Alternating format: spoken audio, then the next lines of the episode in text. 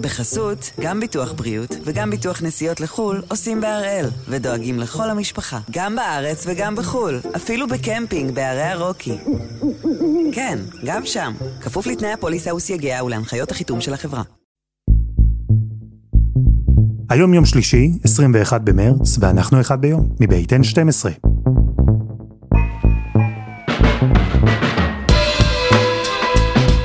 אני אלעד שמחיוף ואנחנו כאן כדי להבין טוב יותר מה קורה סביבנו, סיפור אחד ביום, בכל יום.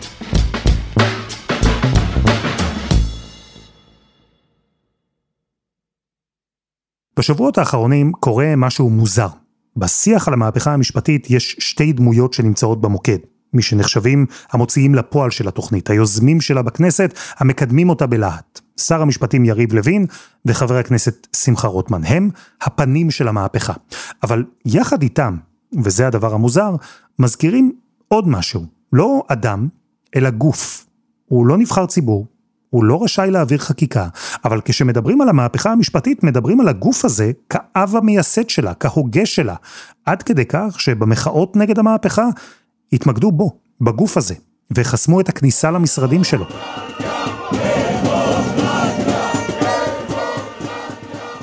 חברי הכנסת, הם מספרים בגלוי עד כמה הגוף הזה קשור למהפכה המשפטית, עד כמה הגוף הזה משפיע עליה. כמו קטי שטרית, היא דיברה בריאיון בערוץ 13. נכון, אנחנו קיבלנו, אה, אי אפשר לקרוא לזה דף מסרים, אבל קיבלנו איזושהי תוכניה, פורום קהלת, הכין את זה, קראנו את הדברים. פורום קהלת קשור לליכוד? והאנשים שהם חברים בגוף הזה, אנשים שרובנו בכלל לא מכירים, הם הפכו להיות גם סוג של הפנים של המהפכה. הם יצאו מהמקום הטבעי מאחורי הקלעים, ומייצרים סביבה כותרות ענק. התבטאות יוצאת דופן היום של דוקטור מיכאל שראל, הכלכלן הראשי בפורום קהלת, הפורום השמרני שמוביל ותומך ברפורמה, שמתריע בפני פגיעה בכלכלה כתוצאה מהמתווה הנוכחי שלה. היום חברת ענק נוספת מודיעה שתוציא כספים מישראל. והגוף הזה, פורום קהלת, הוא מה שנקרא מכון חשיבה, think tank. והמהפכה המשפטית יכולה לסמן עידן חדש לגמרי בקשר שבין מכוני החשיבה בישראל לבין הכנסת והממשלה, עידן חדש לגמרי בקשר לאופן שבו אקדמאים משפיעים על החיים של כולנו. אז הפעם אנחנו עם הסיפור של מכוני החשיבה בישראל.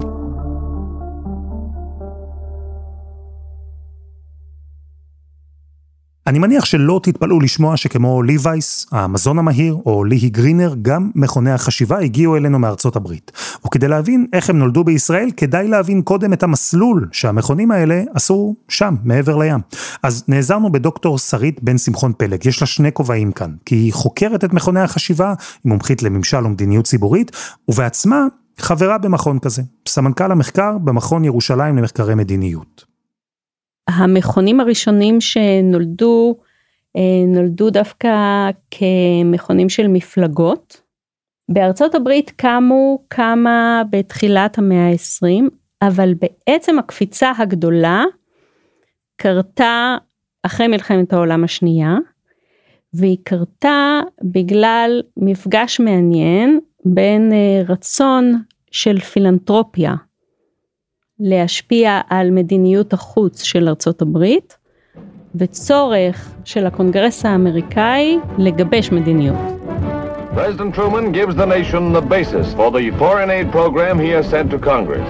Here is his analysis of the problem. This is not a program to carry the world on our shoulders. It is a program to make it possible for the world to stand on its own feet. ואז מוקמים מכונים חלקם ליברטריאנים, חלקם שמרנים, חלקם ליברליים, חלקם פרוגרסיביים, כל אחד מנסה לקדם את התפיסה שלו לגבי מה תפקידה של ארצות הברית בעולם.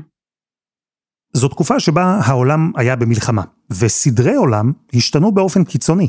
אימפריות נפלו, אימפריות קמו, וארצות הברית הייתה צריכה להבין ולגבש את מדיניות הביטחון שלה, את המקום שלה בעולם החדש הזה. לתוך השיח נכנסו מכוני החשיבה. אתם שמים לב שאני משתמש כאן במינוח שהוא לא מאוד נפוץ, הוא לא כל כך זורם. מכוני חשיבה, באנגלית זה נשמע יותר טוב, בעברית יש מי שקורא להם בטעות, מכוני מחקר, אבל הם בעצם לא ממש, זה מינוח שהוא לא במיוחד מדויק. מכוני מחקר הם מכונים שבדרך כלל הם יכולים להיות אקדמאים לגמרי, אקדמיים לגמרי או סמי אקדמיים, הסטנדרט של המחקרים והנושאים המחקריים שבהם הם מתעסקים הם נושאים אקדמיים. מכוני חשיבה או מכוני מחקר אה, מוכווני מדיניות, נקרא לזה, הם מכונים שהמטרה שלהם היא אחרת לגמרי. המטרה שלהם היא לא יצירת ידע לשם ידע, אלא יצירת ידע לשם השפעה. הקהל יעד שלהם הוא אה, קובעי מדיניות, הוא הציבור הרחב, הוא התקשורת, הוא לא הקולגות שלהם באקדמיה. זה משחק אחר לגמרי. מכוני החשיבה הם סוג של יציר כלאיים כזה, חיה אקזוטית שמשלבת אקדמיה ופוליטיקה. תחשבו על זה רגע, מחקר אקדמי יכול להיות מאוד אפרורי. חוקרים עובדים שנים, מנתחים תופעות רוחב עולמיות, הם לא פעם כותבים עבודות ומאמרים לקליקה סגורה ומאוד מצומצמת של חוקרים כמוהם. פתאום, במכוני החשיבה, נוצרו אקדמאים אחרים, הם עורכים מחקרים על תופעות נקודתיות, מוגבלות לאזור ספציפי, מחקרים שלא יעברו בסוף ביקורת אמיתיים ולא יפורסמו בז'ורנלים מדעיים, אלא יופצו למקבלי ההחלטות, הם נועדו להשפיע על מקבלי ההחלטות. אלו מחקרים אחרים, שיטות אחרות, מטרות אחרות. ובארצות הברית, אחרי שנים שבהן מכוני החשיבה עסקו בנושאי חוץ, הגיע הרגע שבו הם עברו להסתכל גם פנימה. אם המכונים הראשונים המשמעותיים הוקמו אחרי המלחמה, אז בשנות ה-60 וה-70 אתה רואה פתאום קפיצה מטורפת בארצות הברית בהקמה של מכוני מחקר, כשהתחילו להיכנס להתעסקות במדיניות חברתית. כלומר זה נכון שהראשונים היו ביטחוניים או עסקו במדיניות חוץ, אבל בעצם היום רובם עוסקים במדיניות חברתית וגם אלה שהוקמו כדי לדון במדיניות חוץ עוסקים היום במדיניות חברתית. אלו היו שנים של מהפכות גדולות בארצות הברית, תנועות חברתיות חזקות, שינויים פנימיים גדולים, ולמכוני החשיבה, כל אחד לפי האג'נדה שלו, היה הרבה מה לומר בנושא. הם הרי רצו להמשיך ולעצב מדיניות. עכשיו בוא נדבר על מודל העבודה של המכונים האלה, אוקיי? כי איך הם בכלל רוצים להשפיע? איך הם עובדים? זה יכול להתחיל מ... כמובן לעשות מחקרים ולכתוב מסמכי מדיניות, בסדר? זה ה-obvious. השיטה השנייה זה לעשות כמובן כנסים, אה, שולחנות עגולים, דיונים ביחד עם מקבלי החלטות. בארצות הברית גם הם עובדים בשיטת הדלת המסתובבת. מה זה אומר? אני אה, דמוקרט, אה, אני עכשיו לא נבחרתי לקונגרס, מה אני הולך לעשות בשנים הבאות? כנראה שאני יכול למצוא לעצמי די בקלות משרה בתוך מכון מחקר שהולם את תפיסת העולם שלי, לשבת שם, לשבת עם הקולגות שלי ולפתח את המדיניות שאני הולך לקדם בפעם הבאה כשאני אחזור לקונגרס. הכניסה של דמויות פוליטיות או בכירים לשעבר בגופים ציבוריים גדולים אל תוך מכוני החשיבה תרמה לא רק להילה היוקרתית שלהם, אלא גם בתכלס ליכולת שלהם להשפיע. כי לצד המומחים מהאקדמיה, פתאום היו שם גם אנשים שממש יודעים להניע תהליכים פוליטיים, יודעים לקדם חקיקה. ואז התחדד מאוד גם הצד השני של המשוואה. זה לא רק שהאקדמאים קיבלו כוח שלא היה להם באקדמיה. הפוליטיקאים, גם הם הרוויחו ממכוני החשיבה, הם קיבלו מידע, מידע שלא הייתה להם גישה אליו לפני כן. ההחלטות, הדיונים שהם ערכו, היו יכולים להיות עכשיו מבוססים על מחקר. כשכל אלו התחברו ביניהם, גם הכסף הגדול זרם פנימה. כשאני התחלתי לחקור את הנושא של אה, מכוני חשיבה, אני חשבתי שהזווית המעניינת היא הכסף. מי מממן את המכונים והאם אופן המימון משפיע על דרך העבודה של המכונים. מה שנקרא אני אאמלק לך את זה, התשובה היא כן, זה משפיע. אבל זה דרך מעניינת של, אה, של אה, פילנטרופיה להשפיע בדרך עקיפה על מדיניות. זאת אומרת זה לא in your face כזה, כן? זה לא אני שולח לוביסט. זה אני יכול לעמוד מאחורי גוף שמפתח תפיסת עולם. עכשיו בסופו של דבר תסתכל על אה, מקורות המימון ואתה רואה שם את כל הקרנות הגדולות. כן? את uh, קרנגי, אתה רואה את ה Ford Foundation, אתה רואה את כל הכסף האמריקאי הגדול והוותיק עומד שם מאחורי מכונים. אחר כך אנחנו אוהבים להסתכל על עצמנו בארץ ולהגיד, עומד פה מיליונר מאחורי הזה. אה, לא המצאנו שום דבר. זה תמיד היה ככה, זה דרך, אני לא אגיד אם לגיטימית או לא, אבל זה דרך אה, מאוד מעניינת של אה, בעלי הון להשתמש בכסף שלהם כדי להשפיע על מדיניות, ומדיניות ברמה הגבוהה. ההשפעה, גם היא השתנתה. האופן שבו מכוני החשיבה פעלו כדי להשפיע על מקבלי ההחלטות הלך והשתכלל. בהתחלה עשו מחקרים גדולים, בסדר? וניסו לשווק אותם. ואז גילו שאנשים פחות קוראים אה, ספרים אה, ומאמרים גדולים. ואז הפכו את הסיפור לניירות מדיניות. ניירות מדיניות הם כלי שבעצם לוקח בעיה מסוימת שמונחת על שולחנו של מקבל החלטות, מנתחת אותה ומציעה לו פתרון בעצם או תשובה. הרבה פעמים אה, בחרו נושאים מאוד מאוד ממוקדים והלכו ועשו עליהם אה, כנסים או התחילו לעבוד עם אה, קבוצות של מקבלי החלטות כדי ללמד אותם או התחילו תוכניות של פלושיפס. בסדר? מה זה fellowship? fellowship זה אומר שאתה בא אליי למכון ואתה עובר קורסים ואתה פוגש כל מיני אנשים מעניינים, ואתה נפתח לקולות אחרים. ואני יודע, זה לא נשמע מאוד מלהיב להגיע ליום עיון במכון חשיבה. אבל פוליטיקאים, או עוזרים של פוליטיקאים, או יועצים של פוליטיקאים, עבורם המפגשים האלה הפכו לעניין די נחמד. האמת שיש משהו מעניין בוושינגטון שנקרא אה, מפגש ארוחת צהריים, שהרעיון הוא שבמכונים האלה אה, הרבה פעמים יש אה, כנסים מקצועיים שקורים בארוחת, בהפסקת הצהריים. אה, הרעיון הוא שמקבלי החלטות באים לשם, זה, אני רוצה להגיד, זה, זה מקומות מפנקים, כן, בגדול. זה נחמד להגיע לשם, אתה מתרועע עם אנשים אינטליגנטים, חושבים, הרבה ידע. זה בסך הכל אטרקטיבי, כן? שלא נדבר גם, אה, הבוס הקודם שלי קרא לזה שיטת הסנדוויצ'ים הקטנים, כן? ש, שגם מכבדים אותך באוכל טוב. ואתה יוצר אווירה כזאת שהיא טיפה מוציאה אותך מתוך הבלגן של העולם של מקבל החלטות ומכניס אותך למין קפסולה כזאת, שבה מותר רגע לעצור ולחשוב ולהתדיין ולא חייבים להכריע ולא חייבים לתת את השורה התחתונה, אז יש משהו מאוד, אה, מאוד קוסם. ושם, בדיוק שם, בארוחות הצהריים עם הסנדוויצ'ים הקטנים, שם נעשה חלק גדול מהעבודה של מכוני החשיבה. כי אחרי שבחרו נושא, אג'נדה ברורה, אחרי שחקרו וניסחו ניירות עמדה והצעות קונקרטיות, שם הם עשו את המאמץ לקחת את הכל ולהביא אותו לאנשים שיכולים גם לעשות שינוי. לשכנע אותם שדווקא הנושא הזה, דווקא האג'נדה הזאת, דווקא הפתרון הזה, הם הדבר הנכון. אתה מראש מזמין מקבלי החלטות להתעסק בסוגיה שנכון, שאתה יודע שהיא מונחת על שולחנם, אבל אתה בחרת אותה מתוך עוד 20 סוגיות שמונחות על שולחנם, בסדר? ובתוך הדיאלוג הזה, בסופו של דבר מתפתחת מדיניות ציבורית. והאתגר הכי גדול בפיתוח של מדיניות ציבורית זה להכניס נושא לסדר היום.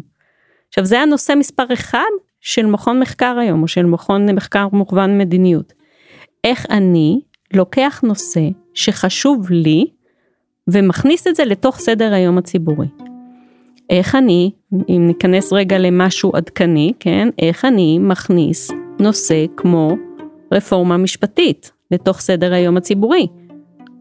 כשהסדר היום הציבורי בכלל לא שם, כן, עד לפני שלוש שנים אף אחד לא ידע על מה אנחנו מדברים.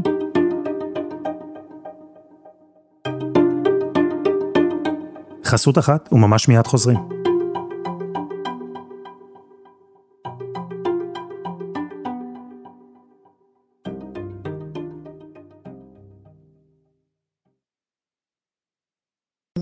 בחסות, גם ביטוח בריאות וגם ביטוח נסיעות לחו"ל עושים בהראל, ודואגים לכל המשפחה, גם בארץ וגם בחו"ל, אפילו בקמפינג בערי הרוקי. כן, גם שם, כפוף לתנאי הפוליסה וסייגיה ולהנחיות החיתום של החברה.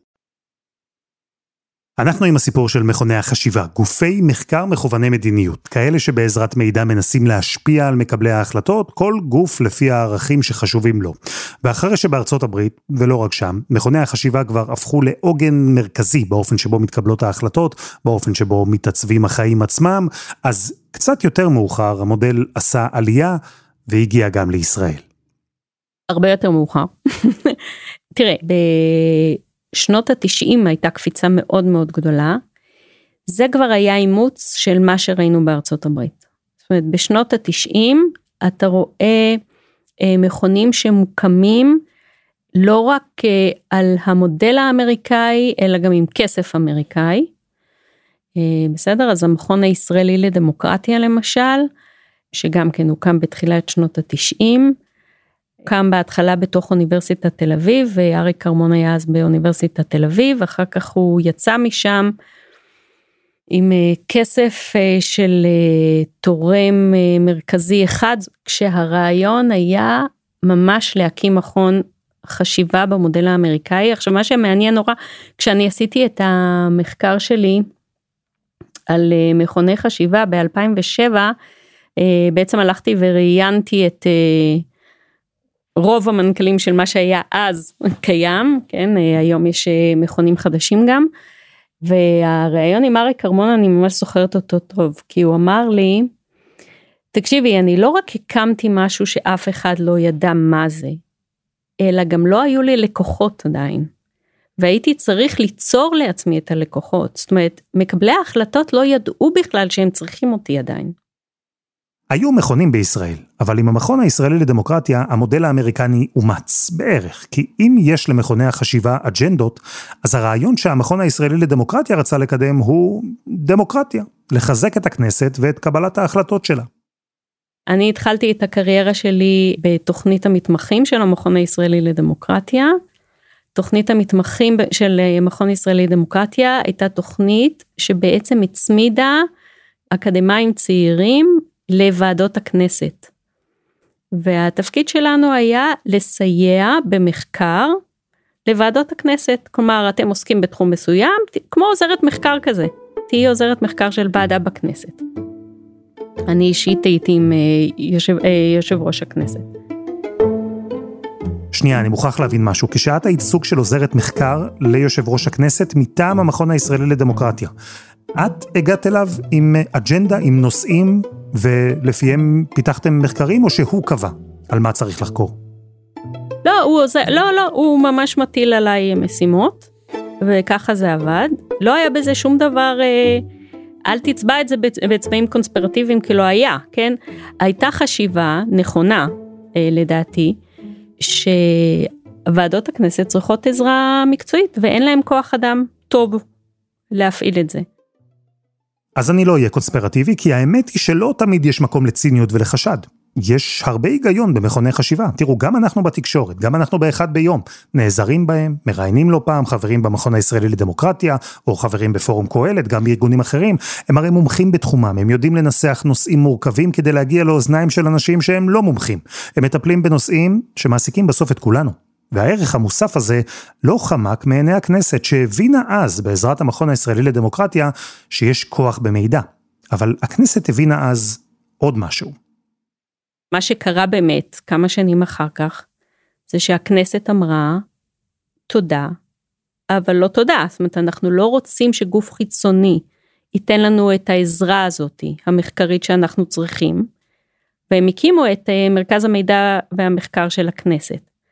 עכשיו תראה, זה התפתחות מדהימה, כן? כי מה זה אומר? זה אומר שגוף חיצוני שבא עם רעיון אמריקאי, אמר, אני יודע שמקבלי ההחלטות צריכים עזרה. אני יודע שאין להם מספיק ידע. אני אצמיד להם עוזרי מחקר. ואז הכנסת מבינה מה הערך של זה. והיא גם מבינה שהיא לא רוצה שגוף חיצוני יעשה לה את זה. בצדק. והיא מפתחת את זה בעצמה, ותראה מה זה הממ"מ היום. היום הממ"מ הם הגוף שכל חברי הכנסת סומכים עליהם. הם גוף המחקר הרשמי של הכנסת, זה די מדהים. וזה לא היה קיים אילולי תוכנית מתמחים מצחיקה. כן, אה, בשנות התשעים. הכנסת חשבה אז שלהסתמך על מידע שמביא גורם חיצוני, גם גורם שטוען שהמטרה שלו היא בסך הכל לחזק את הכנסת. לעשות דבר כזה זה להעניק לגורם הזה המון כוח. וזה נכון, למכוני החשיבה, אלו שיודעים להתברג ולהגיע לאוזן של מקבלי ההחלטות, יש בידיים המון כוח. לחברי כנסת יש הרבה עבודה, באמת, אנחנו לא פעם מבקרים אותם, אבל אם חושבים על זה, יש לנו את אותו מספר חברי כנסת מקום המדינה, והרבה יותר נושאים מסובכים ומורכבים שנוספו לשולחן שלהם. אז נוצר פה צורך, נוצר ואקום, ואליו נכנסו מכוני החשיבה. תחום שמאז שנות ה-90 התחיל לצמוח בארץ, אבל עדיין לא עד כדי כך כדי ששרית תסכים שאני אשתמש במילה פריחה. לא כל כך. אין המון מכוני מחקר שהם think tanks בישראל, אוקיי? אם אתה מסתכל בגיידסטאר למשל, לראות אה, כמה מכונים רשומים, אני חושבת שיש משהו כמו 45 בישראל. זה באמת לא משהו גדול. רובם נורא קטנים, בסדר? אם אתה מסתכל על המכון הישראלי לדמוקרטיה שהוא מהגדולים שבהם היום, או קהלת, אה, שהם גם מאוד גדולים והם בצמיחה מטאורית בשנים האחרונות, זה לא משהו שהיה פה לפני כמה שנים. אין המון מכונים כאלה. וכל מכון חשיבה כזה הרי בסוף רוצה להשפיע, הוא רוצה שהנושא שחשוב לו יגיע לסדר היום, שמקבלי ההחלטות יקדמו את הרעיונות שלו. יש בישראל מכוני חשיבה שמרנים, יש ליברלים, יש שמתמחים בזכויות אזרח או בנושאי ביטחון, והם מתחרים בינם לבין עצמם על תשומת הלב של הציבור ובעיקר של הנבחרים שלו. מה אתה צריך אה, שיהיה לך כדי שמכון החשיבה שלך יצליח? אתה צריך כוח אדם טוב, מומחה, אתה צריך את הזמן של אותו כוח אדם, ואתה צריך נגישות למקבלי החלטות. זה מה שאתה צריך בסופו של דבר. מעטים המכונים בארץ שיכולים להרשות לעצמם לקחת אה, כוח אדם בכיר במשרות מלאות או קרובות למלאות. אני יודעת, אני היום מנהלת, אה, אני מנהלת מחקר במכון כזה. קשה מאוד לעבוד עם אה, בן אדם שעובד אצלך שלושה ימים בשבוע או יומיים בשבוע. כן? כי האדם הזה גם צריך לחקור, גם צריך ללכת אה, להיפגש עם מקבלי החלטות, גם להציג בכנסים, גם מהר מהר לכתוב איזה מסמך קצר לחבר כנסת שצריך אותו באותו רגע. גם צריך להתראיין בתקשורת. בשביל זה אתה צריך פשוט כוח אדם מיומן.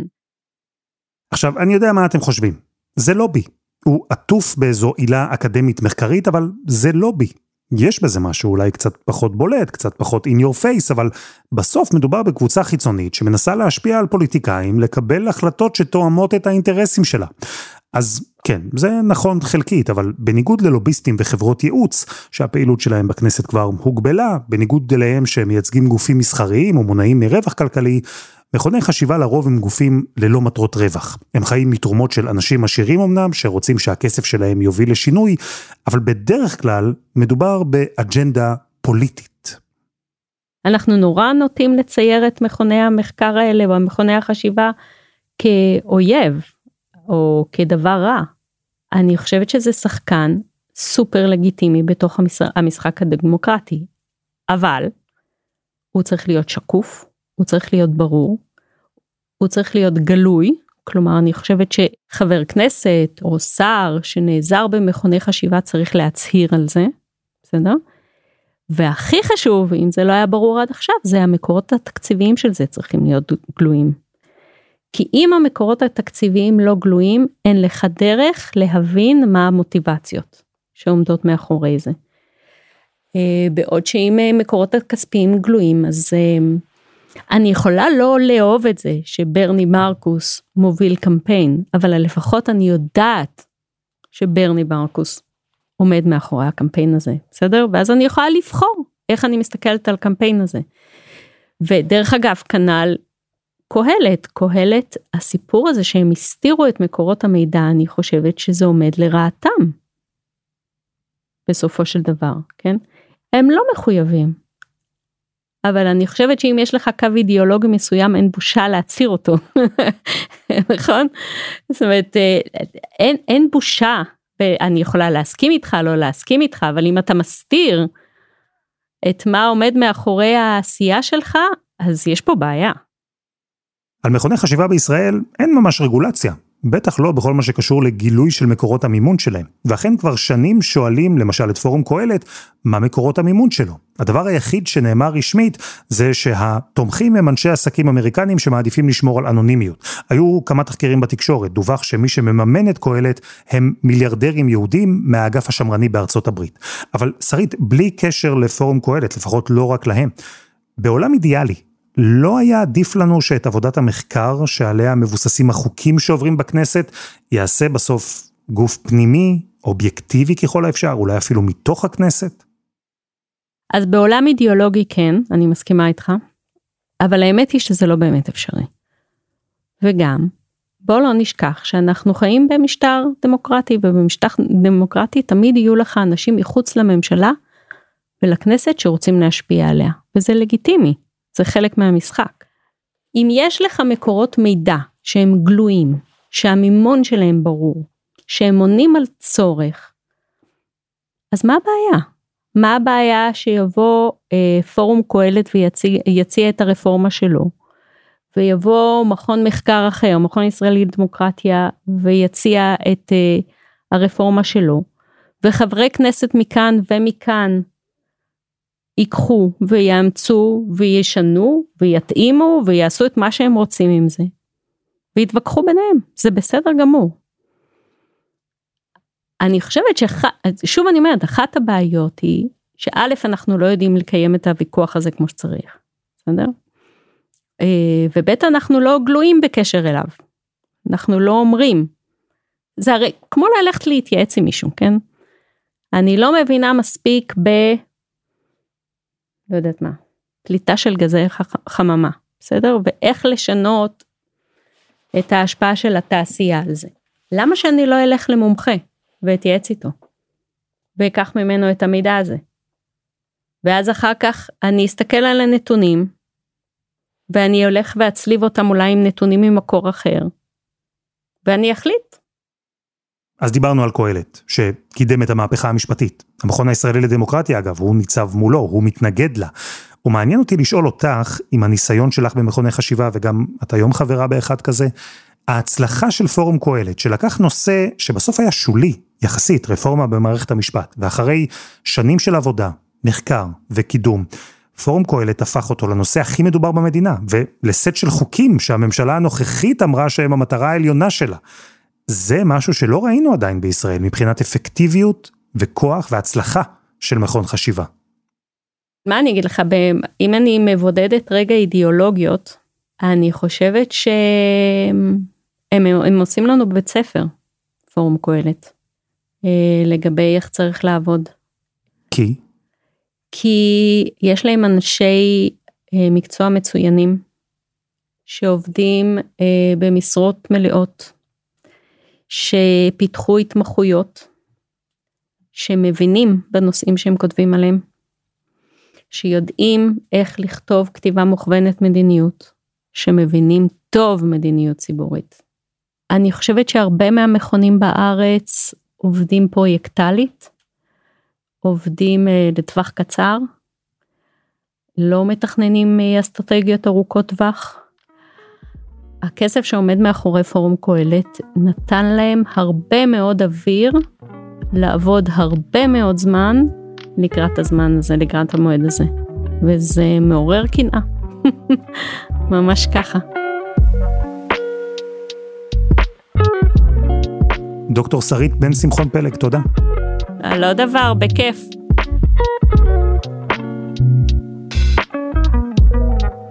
וזה היה אחד ביום של N12, אנחנו מחכים לכם בקבוצה שלנו בפייסבוק, חפשו אחד ביום הפודקאסט היומי, העורך שלנו רום אטיק, תחקיר והפקה רוני ארניב, עדי חצרוני ודני נודלמן, על הסאונד יאיר בשן שגם יצר את מוזיקת הפתיחה שלנו, ואני אלעד שמחיוף, אנחנו נהיה כאן גם מחר.